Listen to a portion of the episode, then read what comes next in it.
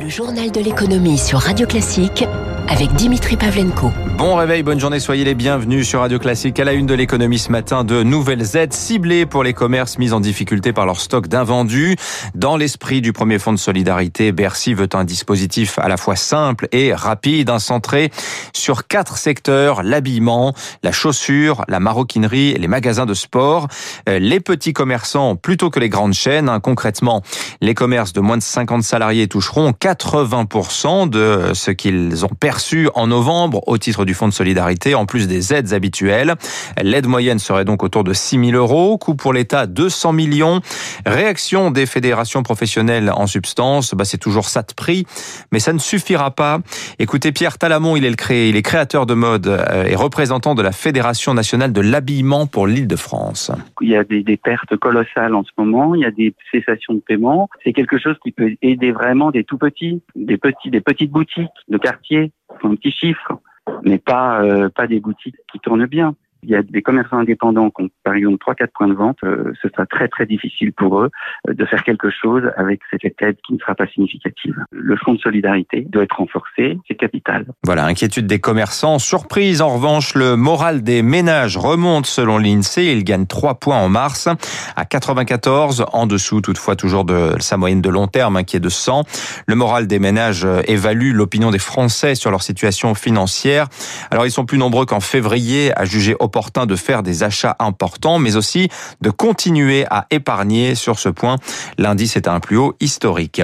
Le Fonds monétaire international, lui, voit la croissance mondiale en train de s'accélérer, euh, tirée par les États-Unis et la Chine. La Chine, où d'ailleurs l'activité manufacturière continue de remonter en puissance, seront, selon les derniers chiffres euh, publiés cette nuit par le Bureau national chinois des statistiques. Mais comme d'habitude, hein, tout va dépendre de la trajectoire de la pandémie. Le FMI pointe ainsi le risque d'une reprise désynchronisée entre les pays qui auront vacciné leur population euh, et les autres.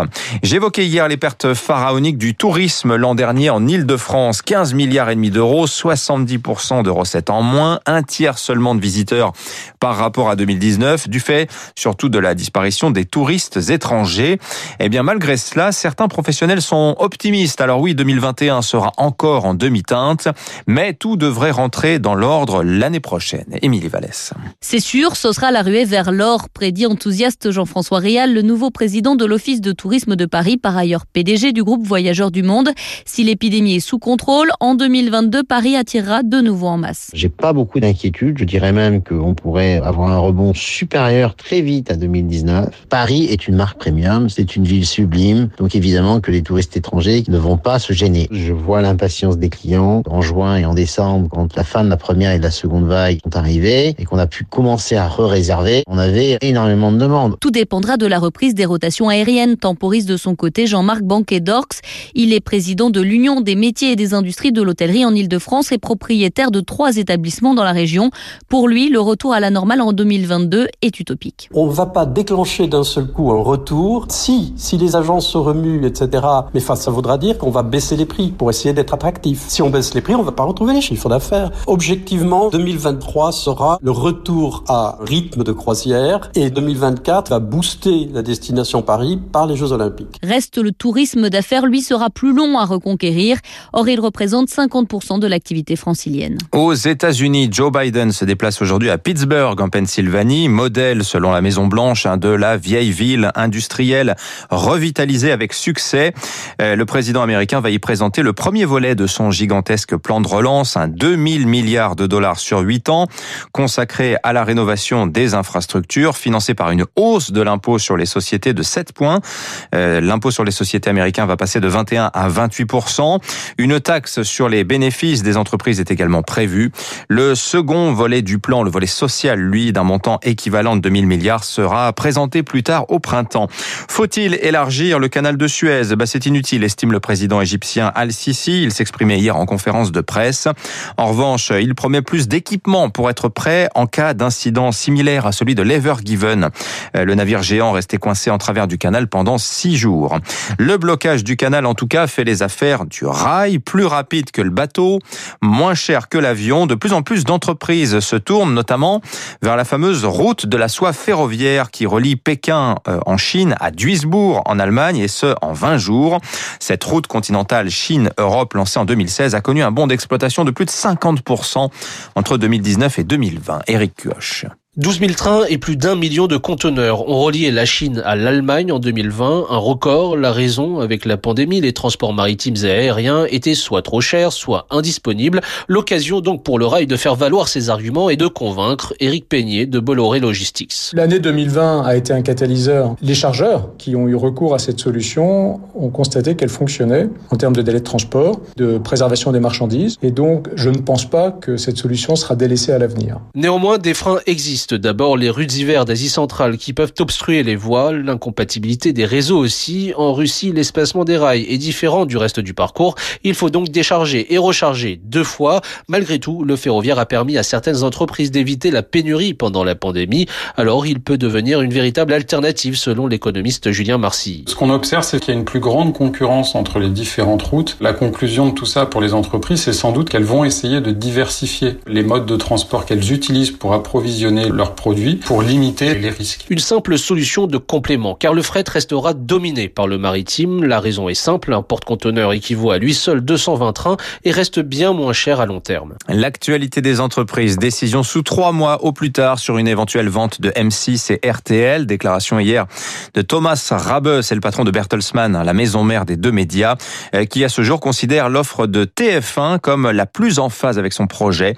Une telle vente pourrait cependant trouver des obstacles hein, sur son chemin. Le CSA appelait opportunément hier à revoir le dispositif anti-concentration euh, qui interdit actuellement à un groupe de cumuler plus de 20% des audiences radio et de posséder plus de 7 chaînes TNT. Euh, c'est déjà le cas de Vivendi. TF1 en détient 5. Au Japon, les nouvelles ne sont pas bonnes chez Renesas. Le fabricant de semi-conducteurs a subi un important incendie mi-mars. Il indiquait hier qu'il lui faudrait 3 à 4 mois pour effacer le sinistre. Bonjour Eric Bonjour Dimitri, bonjour à tous. Alors cela arrive au plus mauvais moment, en pleine pénurie mondiale de puces électroniques. Hein. Effectivement, les dégâts sont plus importants que prévu. 600 mètres carrés sont partis en fumée. La société avait initialement établi un bilan de 11 machines endommagées. Finalement, eh bien c'est 23, deux fois plus. Il faut les remplacer rapidement. Près de la moitié le sera fin avril.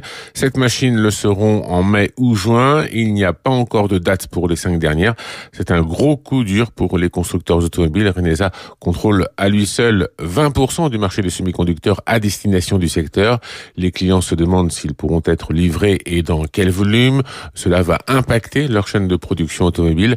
L'offre de semi-conducteurs a du mal à répondre à la demande. Depuis le début de la pandémie, les fabricants ont orienté leur production vers les sociétés d'électronique grand public. Les confinements et le développement du télétravail ont dopé les ventes d'ordinateurs et de téléviseurs, compliquant ainsi euh, l'approvisionnement des constructeurs automobiles avec parfois des arrêts sur certaines lignes de production. L'incendie qui a frappé Renesas va certainement aggraver les choses. Merci Eric Mauban. Les problèmes d'approvisionnement, en tout cas, n'ont pas fait perdre leur sens de l'humour aux dirigeants de Volkswagen. Ils ont annoncé hier que le groupe allait changer de nom aux États-Unis pour devenir Volkswagen, manière de signifier son virage vers l'électrique. Bah, c'était un poisson d'avril. L'annonce, d'ailleurs, n'était pas totalement incroyable. Volkswagen gagnait encore près de 5% hier soir à Francfort, plus 60% pour le titre depuis le début de l'année. Et ces annonces d'investissement massifs dans le véhicule à batterie. Les marchés pour finir, le CAC en nette hausse. Hier, plus 1,21%, 6088 points, cinquième séance d'affilée dans le vert. Au plus haut depuis février 2020. Le CAC tiré par le secteur bancaire, Société Générale, BNP Paribas entre 3,5 et 4% de hausse. L'auto aussi, Stellantis plus 3,16, Renault plus 3,32. Le luxe également, LVMH plus 3,35, Kering plus 2,84. Même tendance haussière en Allemagne. Le DAX plus 1,29% pour la première fois au-dessus des 15 000 points. Euh, les places européennes insensibles au nouveau bond en avant du 10 ans américain, 1,74% ce matin. Euh, ça pèse euh, sur le Dow Jones, plus 0, moins 0,3%, le Nasdaq moins 0,1. Un mot pour finir de Deliveroo, le livreur de repas fait son entrée en bourse aujourd'hui à Londres. Il vise une valorisation dans le bas de la fourchette, 7 milliards 600 millions de livres. C'est tout de même la plus grosse introduction en bourse outre-Manche depuis 2011.